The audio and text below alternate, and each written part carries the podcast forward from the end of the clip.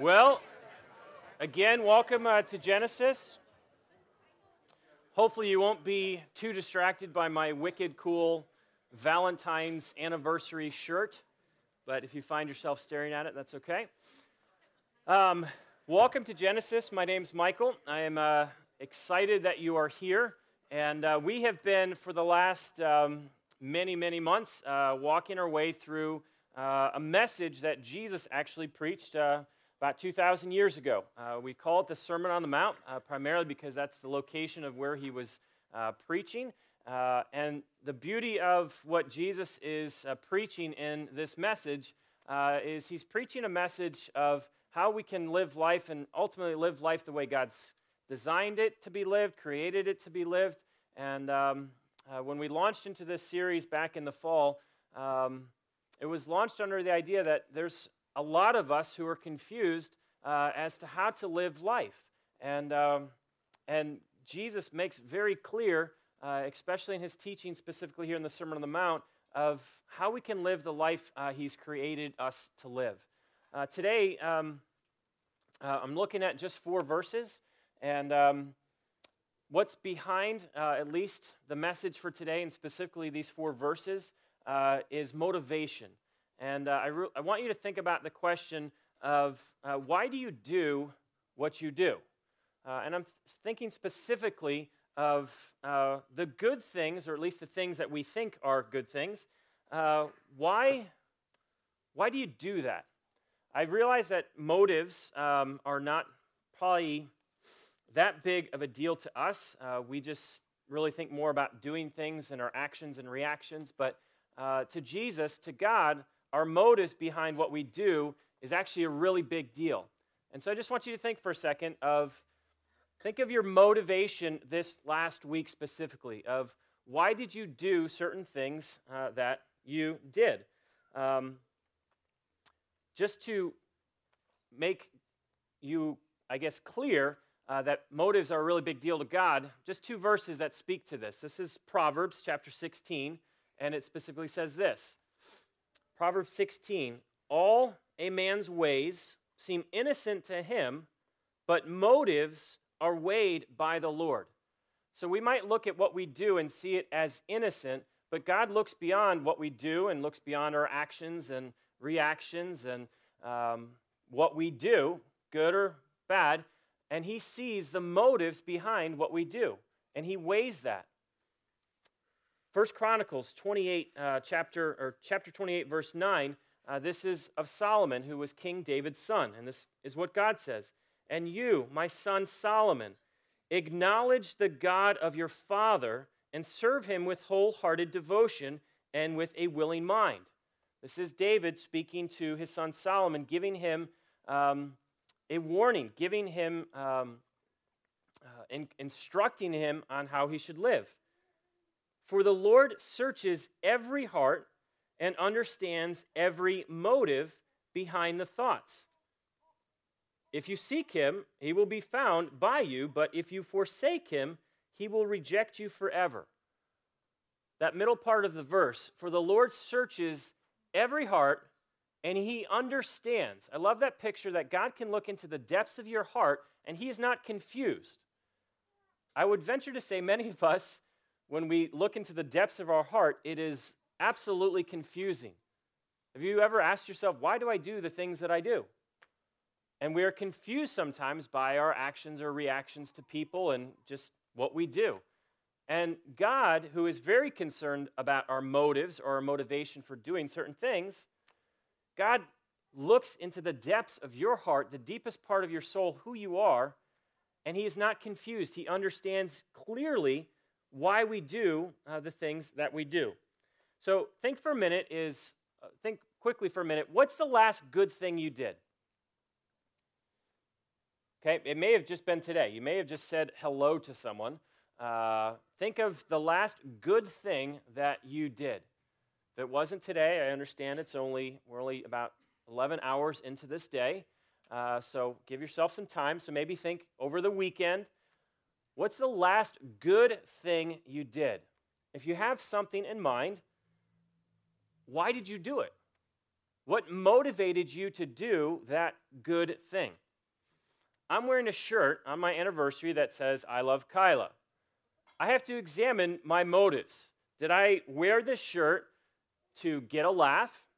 Did I wear this shirt to portray the appearance to you that I really love my wife and I'm willing to put letters on a shirt that says, I love Kyla? What was the motivation behind even doing something as simple as this? On Facebook this morning, I put something along the lines of happy anniversary, Kyla. Um, we've got thirteen years to go to silver and about thirty-eight years to go uh, for gold. Uh, thanks for loving Jesus, and thanks for loving me, and thanks for loving our kids. Why did I do that? I could have just walked upstairs and be like, Kyla, happy anniversary. thirteen years till silver, thirty-eight till gold. Thanks for loving Jesus. Thanks for loving me. Why did I feel the, the need to publicly put on Facebook? Did I want to have the appearance that I'm some awesome husband who will wear a shirt, put on Facebook, put my emotions out there? Why did I do that? I know we don't internalize this much, but God does. So I really want you to wrestle with this, is why do you do what you do? We all have a motive behind every action. Every word that comes out of our mouth, there's a reason that we're saying that. And even the good things that we uh, are doing, there's a reason that we are doing those things.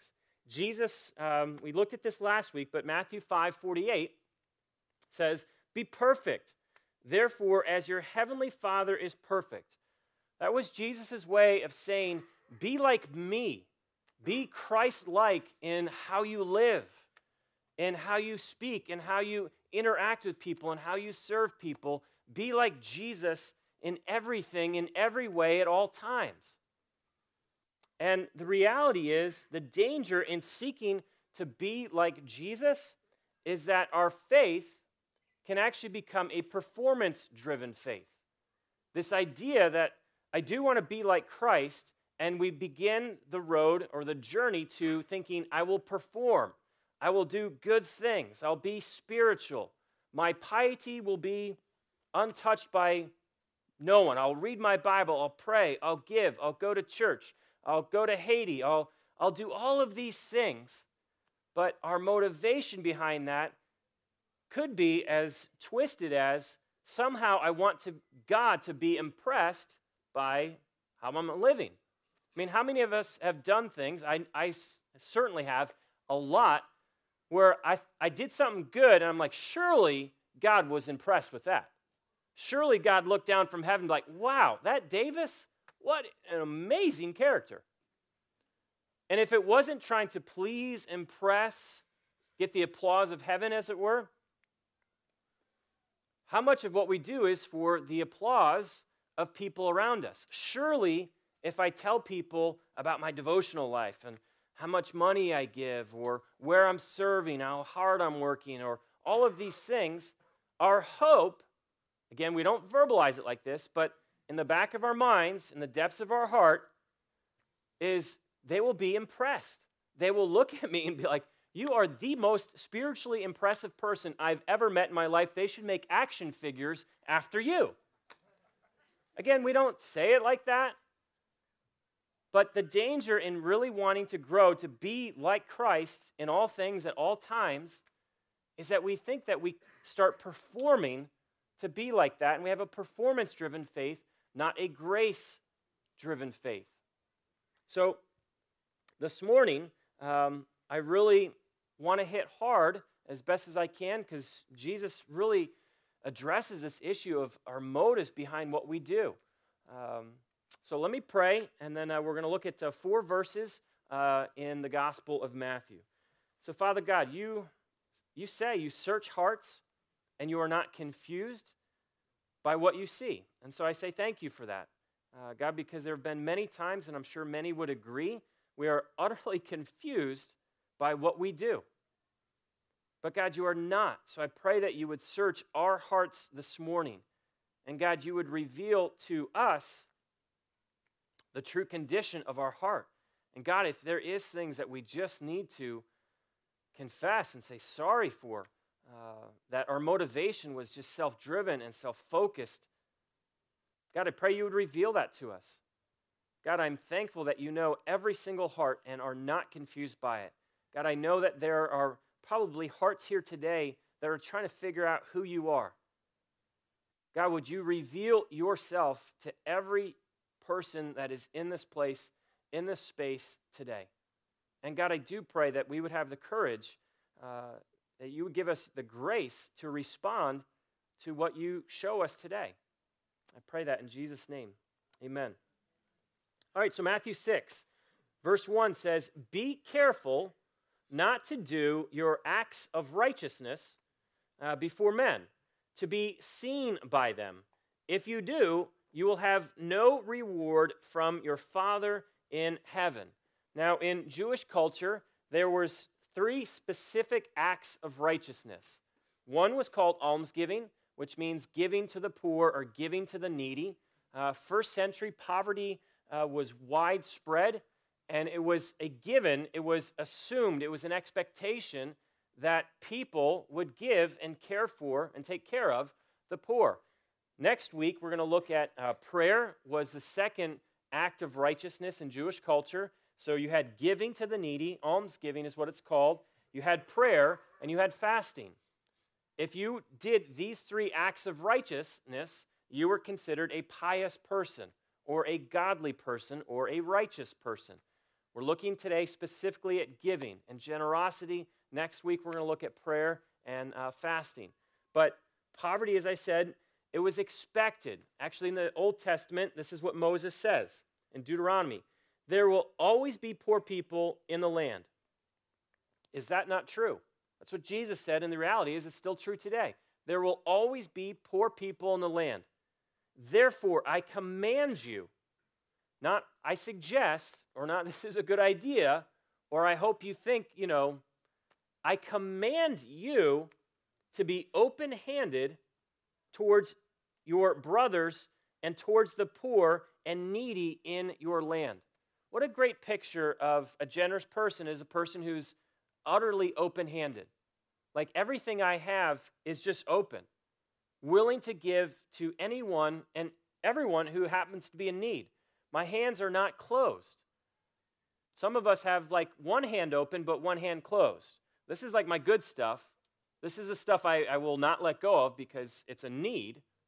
And this is the stuff I can, you know, I haven't touched in a couple years. So if someone else wants it, it's okay. The command in the Bible towards the poor and needy was to be open-handed, uh, that we would give to those who were poor and in need. Now, Jesus says the expectations or righteous acts, um, acts of righteousness, one would be that we would give to the poor. But Jesus gives a warning. He says, be careful, okay? He's giving a warning, and he says, be careful, don't do what you're doing so you'll be noticed. If you're going to give, if you're going to be generous, Jesus warns you. He gives an admonition. Be careful not to give in such a way where you'll be noticed, and be careful not to give so what you're doing will you'll draw attention to yourself. Okay? This is Jesus is checking our motives. Don't do it to be noticed. Don't do it to be applauded by other people. Don't do it to be where people might be impressed with what you're doing. It's kind of the, the approach of we do something really good and we look around. Anyone see that? Like did, did you know, if you, a good example would be if you walk by the streets uh, in Boston, and not that there's not homeless people here, but specifically if you're walking down um, in the in the common, and you see a homeless person, and obviously they're begging, they're in need. How many of us have given sometimes, and we look around to see, did anyone see that I just gave? Or we walk by and don't give, and we do the same thing. Did anyone see that I completely ignored this human who was asking for something? Jesus says, be careful. Do not do your acts of righteousness before men to be seen by them. Who is this guy, this individual that Jesus is talking about that does acts of righteousness in a way to be seen, in a way to be noticed. Who is this individual? I wrote down words like he's insecure. I wrote down he's prideful. I wrote down that he's self-centered. I wrote down that he's self-absorbed. I wrote down that he's empty. He's doing good things in hopes to find some security or in, to have someone stroke his pride and say, wow, you're an amazing human being. Or to fill that emptiness that he feels inside. He's seeking a reward. And what's interesting is he or she who is looking for a reward, what's the reward? To be praised, to be noticed, to be applauded, to be appreciated, to hear those words, wow, you're so generous, you're so kind. That's the reward that we're seeking. How strong is it within you? I asked you before, why do you do the good that you do? Trying to understand your motivation. So how strong is that desire in you to be noticed by other people, to be appreciated by other people, to be applauded by other people, for people to recognize what you've done, and for you to hear them say those words, wow, I wish I could be as spiritual as you, or you're, you you look like Jesus. I mean, how important is that in who you are to hear that affirmation? For some of us, it's really intense. It's really strong. And if we're honest with ourselves and strip back through some of the layers, a lot of the good that we seek to do is we're looking for the applause or at least the approval of men. Now, you might say, what's the big deal? Good is still being done.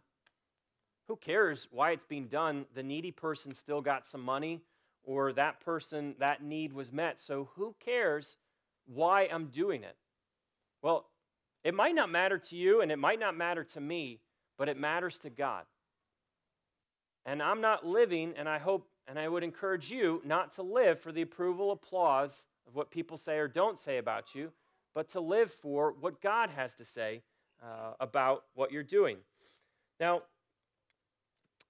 I'm going to just cover this or mention this quickly, but Jesus does something pretty amazing. Uh, this is the fourth time he's done it in the Sermon on the Mount, uh, and it's the fourth time in actually his gospel that he's actually mentioned this. I don't know if you caught this, but towards the end he says uh, to be, if you do, you will have no reward from your Father in heaven. Jesus just referred to God as Father. This is the fourth time in the gospel, and this will happen twelve more times in the Sermon on the Mount, where Jesus is trying to instruct the people who are listening and ultimately instruct us as well, your Father in heaven, God as your Father. I just want you to plant, plant that seed now. Uh, many of us have wrong ideas about God, and Jesus tries to correct that. And the idea, the picture that God, Jesus wants us to have of God is God as our Father.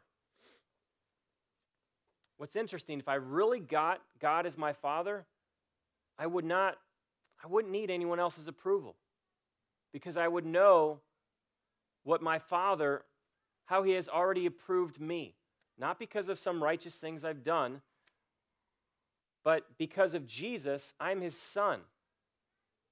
Or if you're a woman, because of Jesus, you're his daughter.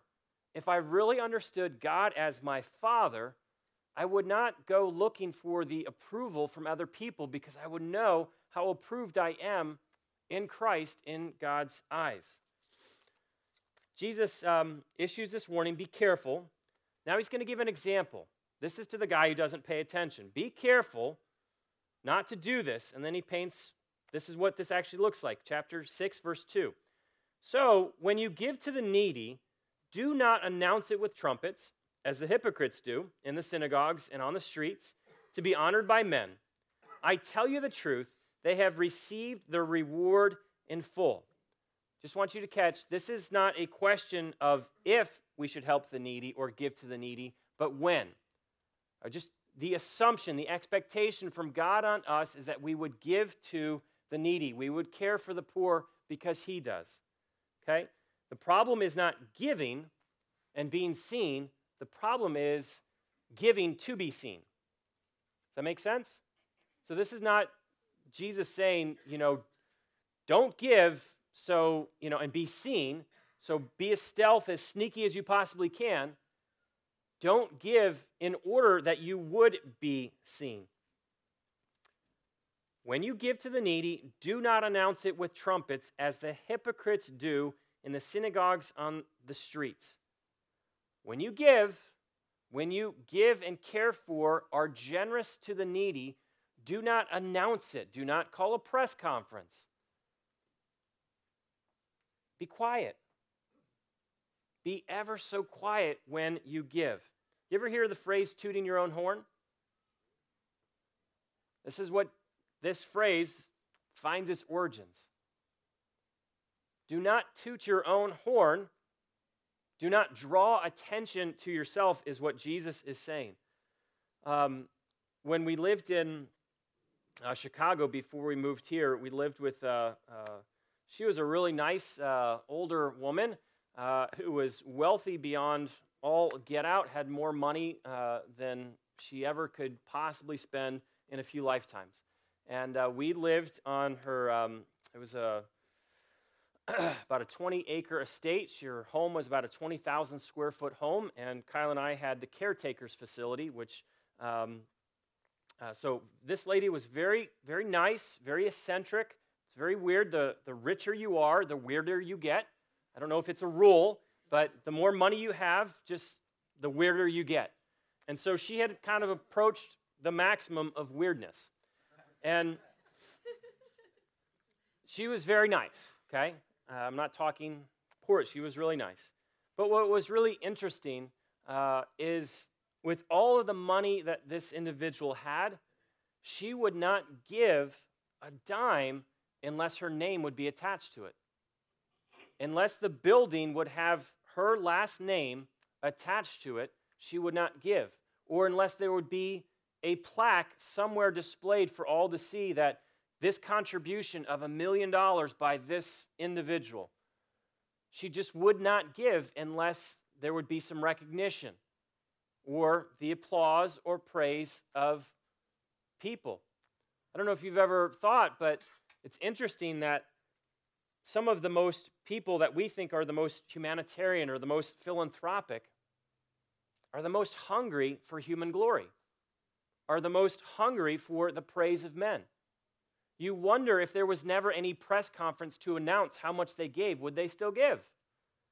If their name would never be attached to a building or a structure or plaques or stuff, in, I mean, would they still give? Now, it's easy for me to look at people like that and accuse them, like, well, they only give for the praise and to get the plaque or to get their name mentioned or get their name in the news, but what about me?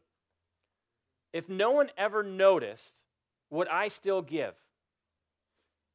I mean, no one ever knew, would I still give?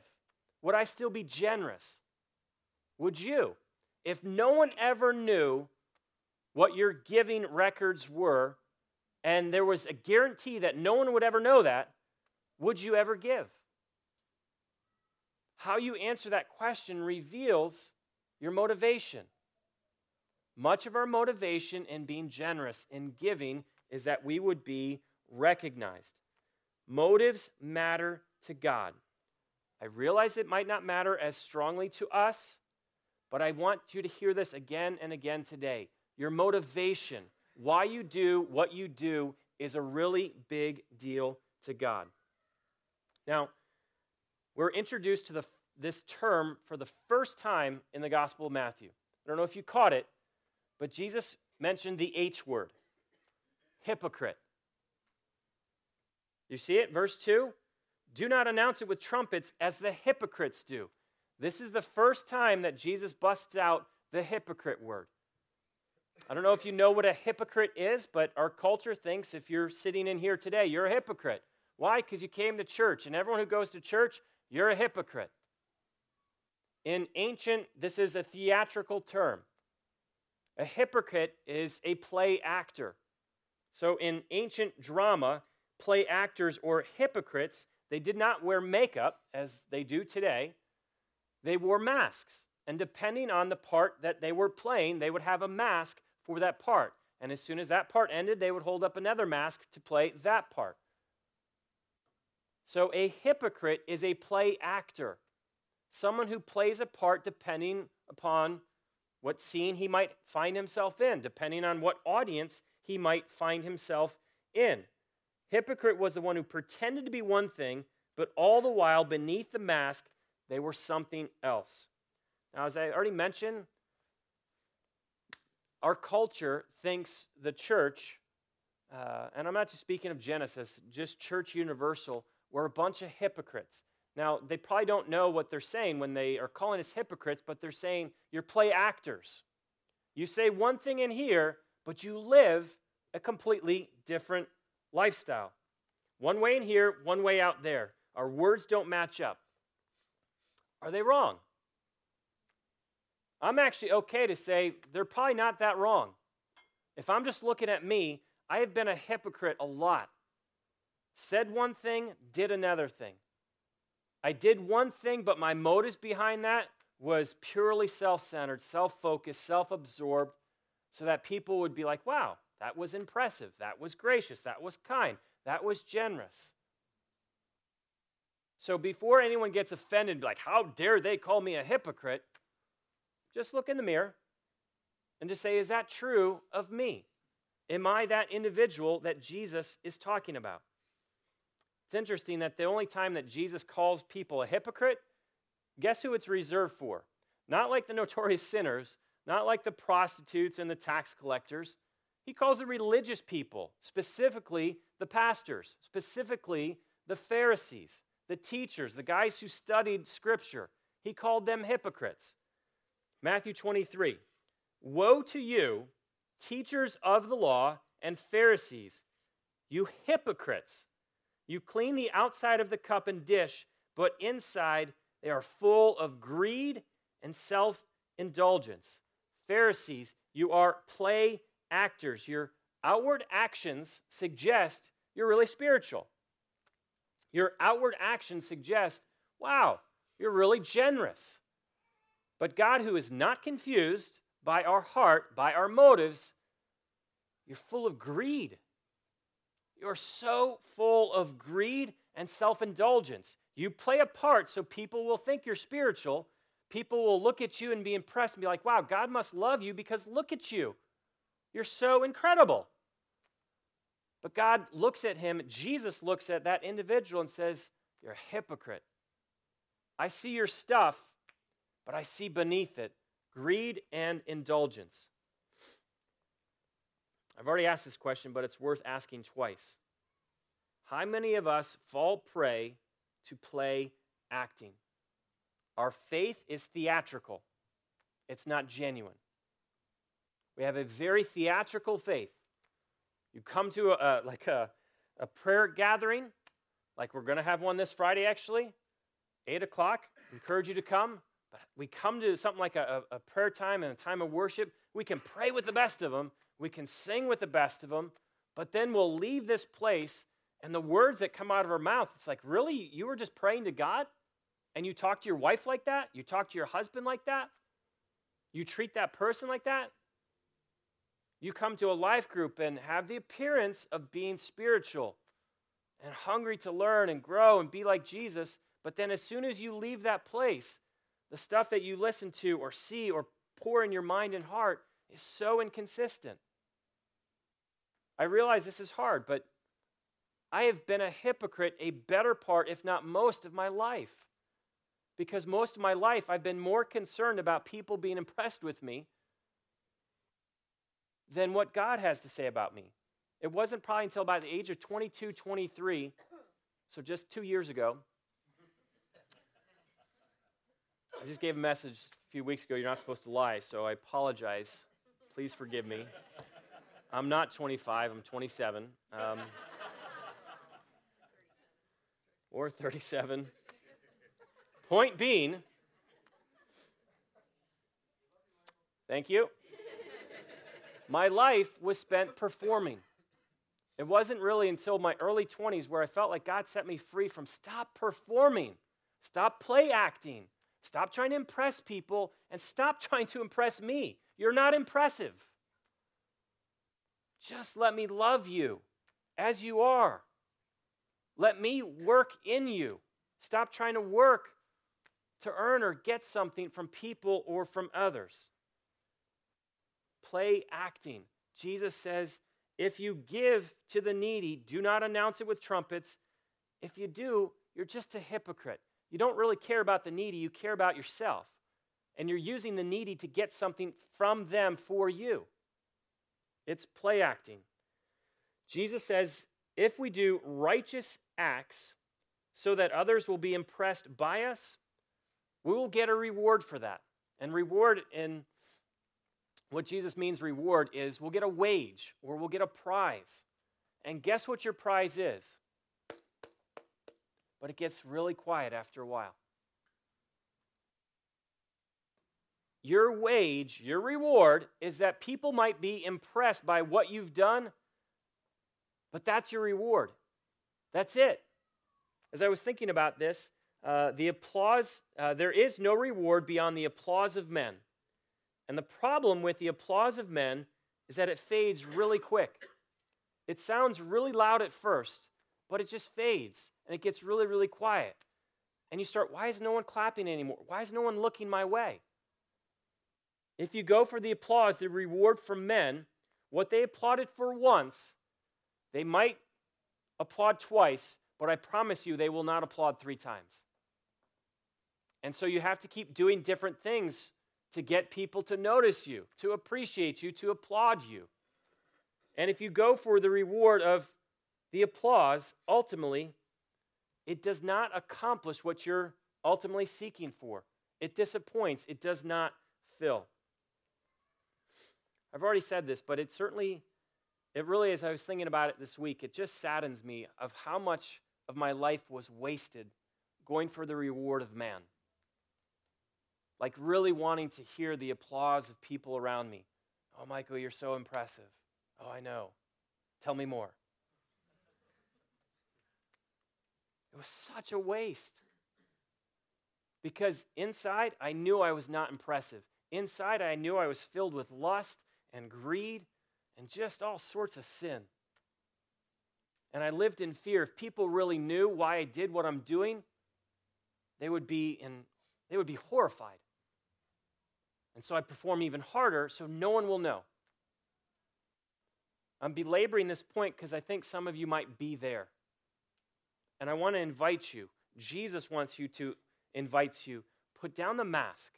Do not play act anymore. Do not perform anymore for people or for him. Why? Because you're not that impressive.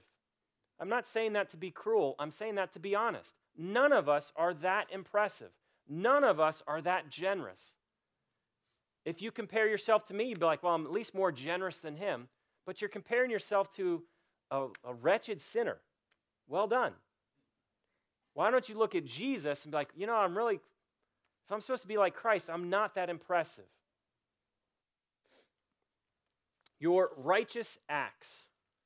Do you give in order to appear generous? Do you serve in order to hear the applause? Or do you do good things, righteous things, specifically giving, being generous, in order that God might somehow be impressed? If you do, I love how Scripture can raise questions like this and then answer them. So how do I do the good I desire to do, but not for the applause or the approval of the crowds? And I love this, Matthew six, just the last two verses. But when you give to the needy, remember, not if, but when you give to the needy, do not let your left hand know what your right hand is doing, so that your giving may be in secret. Then your Father who sees what is done, again, Father, who sees what is done in secret, will reward you. Give in such a way where no one knows, including yourself. Okay, for the rest of the time, probably for the next ten minutes, I don't want anyone to think about pink elephants, okay? Out of your head, for at least the next ten minutes, do not think about pink elephants. If you think about pink elephants and you're found out, you're kicked out, okay? No thinking about pink elephants. Now, I don't even have to check with you ten minutes from now. I could ask you now, how many of us are thinking about pink elephants? Why are you thinking about it? Because someone told you not to think about it. This is Weird. Don't let your left hand know what your right hand is doing. But now I'm thinking about what my right hand is doing. They're friends. They, they hang out. Like, how does that work?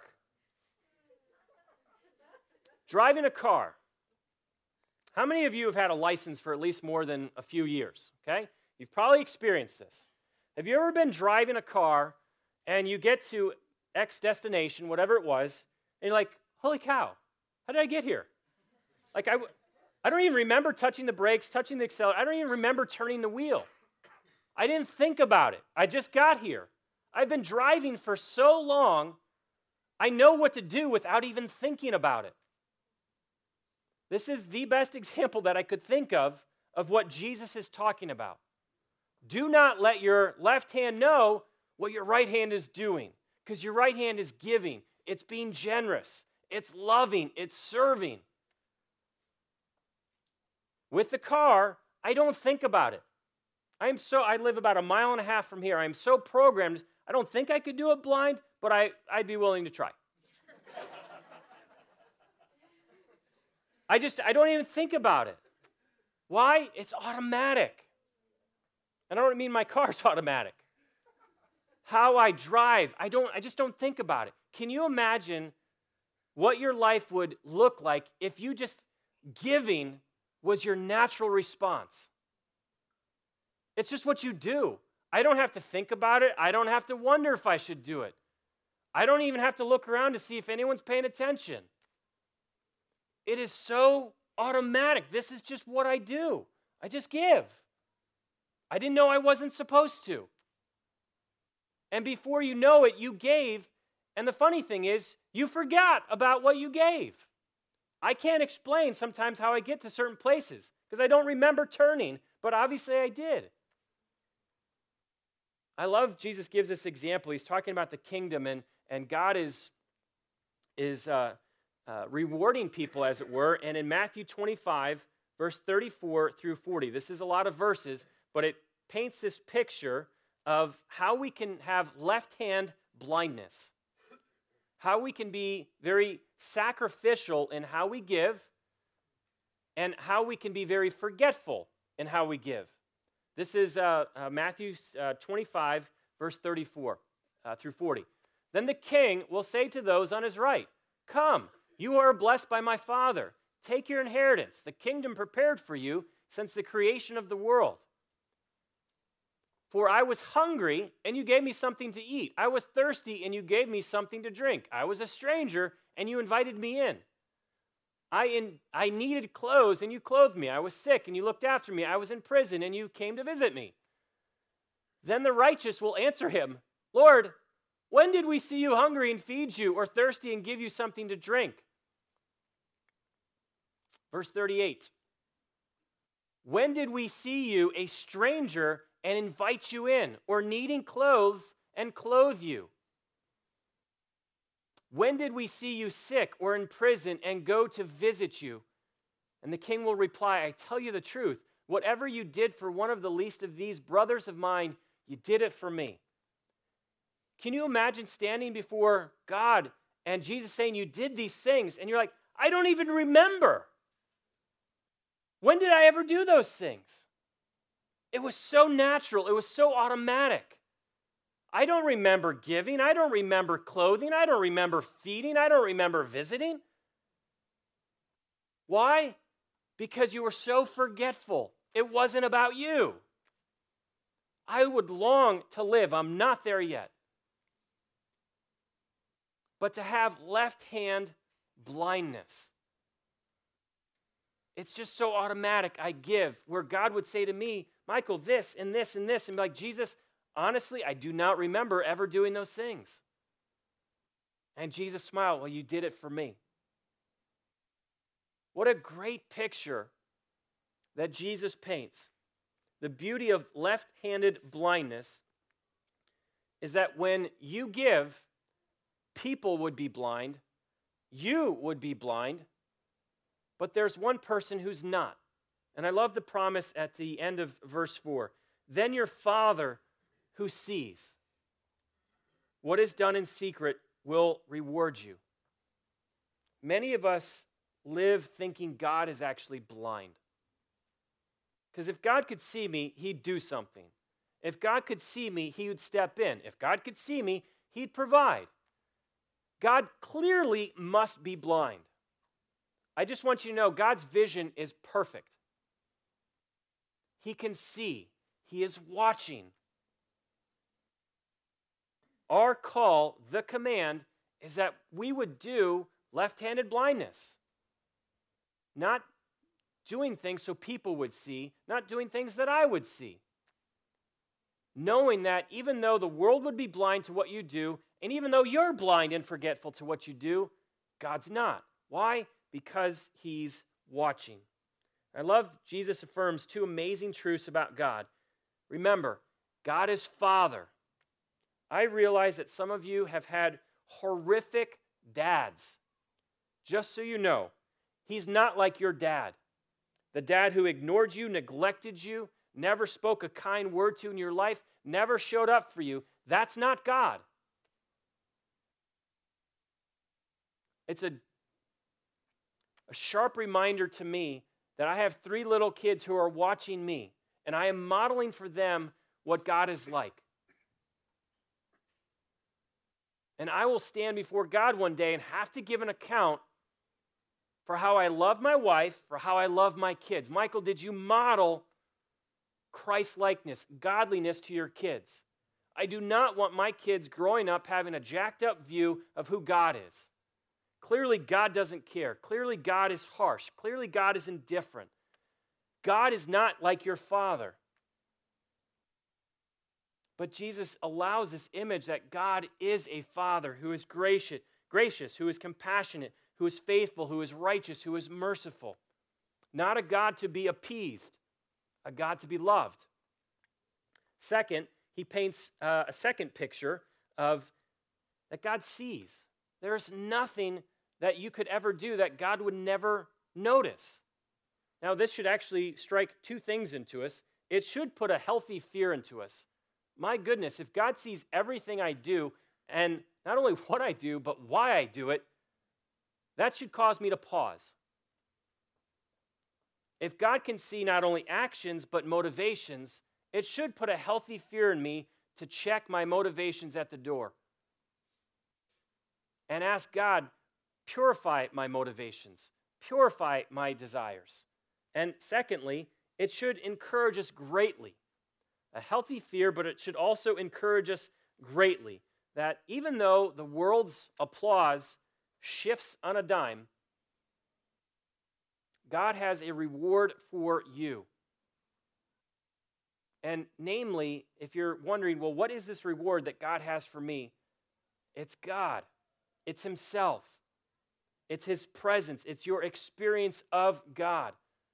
More of him, more of his voice, more of his provision, more of his faithfulness. The reward that God has for us is him. I wanted to finish with uh, some very quick points. And the quick points is four verses that just speak to being generous, not so people will see, but because God's called us to be generous people, not to be done in front of man and get approval and applause and, and credit. And so I just wanted to finish with the, this challenge, I guess, of if you're a follower of Jesus, how can I be generous? Because I know the opposite of generosity is greed. And I know what it's like actually to be a greedy person. And I've been around greedy people. There's just no joy in greed because you're always grabbing and always clutching. I just, I don't want to be a greedy person. I do. I want to be generous. And so here are four things of how do I do generosity and do it well. Number one, generosity is rooted in God, meaning the only reason I know how to be generous is because God's been generous to me. I would not have a clue how to be giving unless God modeled what it means to give. I would not know what it means to be generous, but I do because God's been generous. A verse you've heard hundreds of times, John three sixteen. God so loved the world, he just gave his one son. He didn't have ten, he had one. He gave one son so that if you would believe in him, you would have life everlasting. Sins would be forgiven. Your eternity would not be separated from God in hell. It would be with him forever in heaven. I love John three sixteen. God loves, and in his love, he gave. He was generous. Romans eight, he who did not spare his own son, but gave him up for us all, how will he not also, along with him, graciously give us all things? God is gracious. God is generous. Philippians, and my God will meet all your needs according to his glorious riches in Christ Jesus. Generosity is rooted in God. If you're having a hard time being generous, it's probably because you might not know God. And if you do know God, then maybe you've taken your eyes off of God and put them somewhere else. If you want to be a generous person, look at Jesus. Look at God the Father. Number two, generosity flows best from a grateful heart. Gratefulness, a grateful person is not focused on myself. I'm focused on who I'm grateful for. If I'm going to be generous, it flows from a heart that is just so grateful for what God's done for me. And I don't give to somehow repay God back. I give because I'm so thankful for what God has done. I'm not looking at me, I'm looking at God.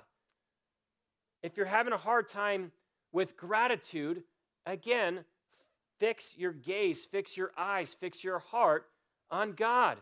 Like, wow, you've done that for me. You've loved, you've forgiven, you've prepared a place for me in, in heaven. Generosity rooted in God. Generosity flows best from a grateful heart. Number three, generosity is a great witness to the generosity of God. That makes sense? Your generosity is an incredible witness. Why do you give like you do?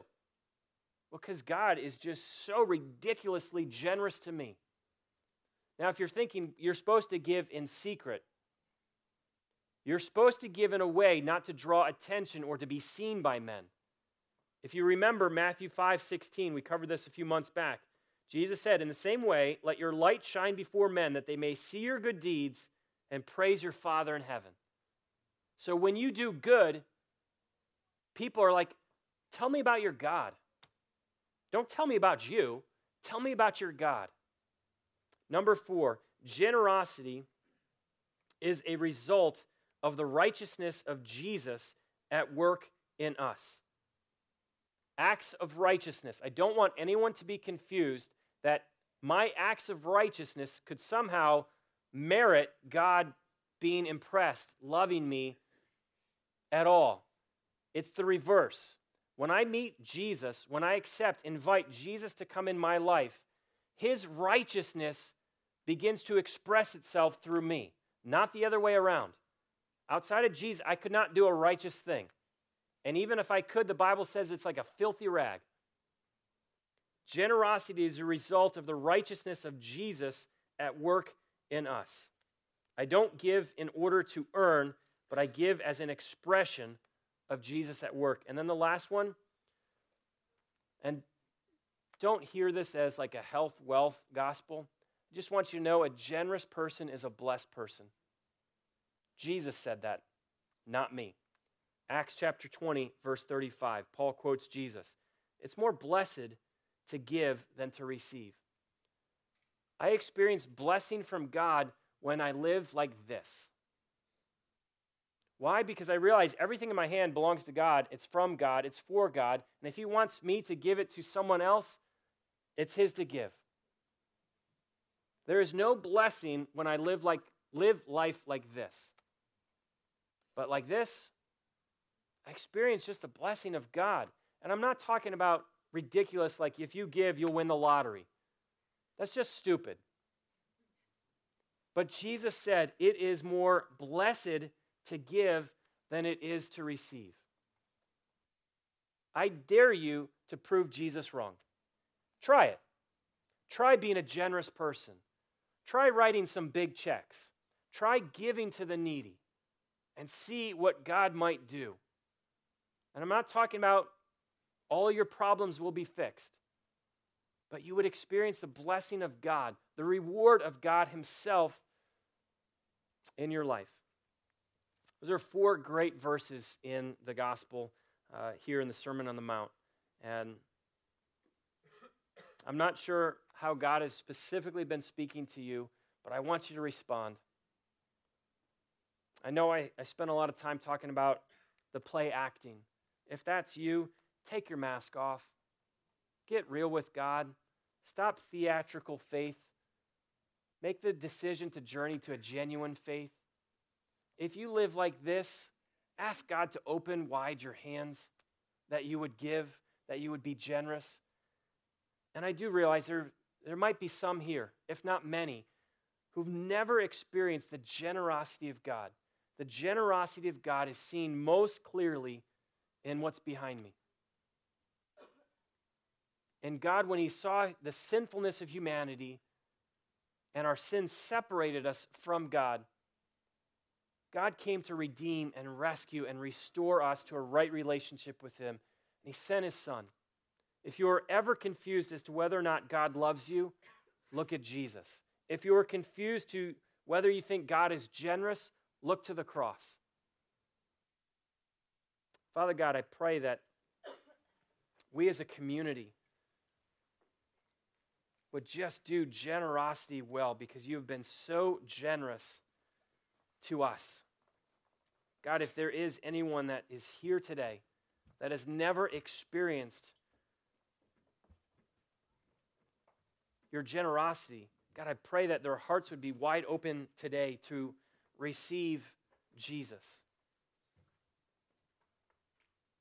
And if that's you, just make the simple confession, simple yet profound, that Jesus is God. Confess that you've sinned, rebelled against him, and ask Jesus to come in and fill you.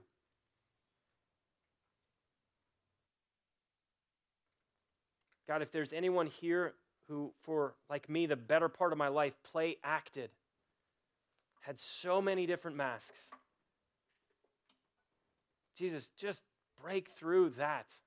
I pray there would be great courage to repent from wearing masks, acting one way, but living another way. And God, if there is folks here, and this might be a lot of us, God, I pray that what our hands are so clutched tight to, we would just open wide our hands.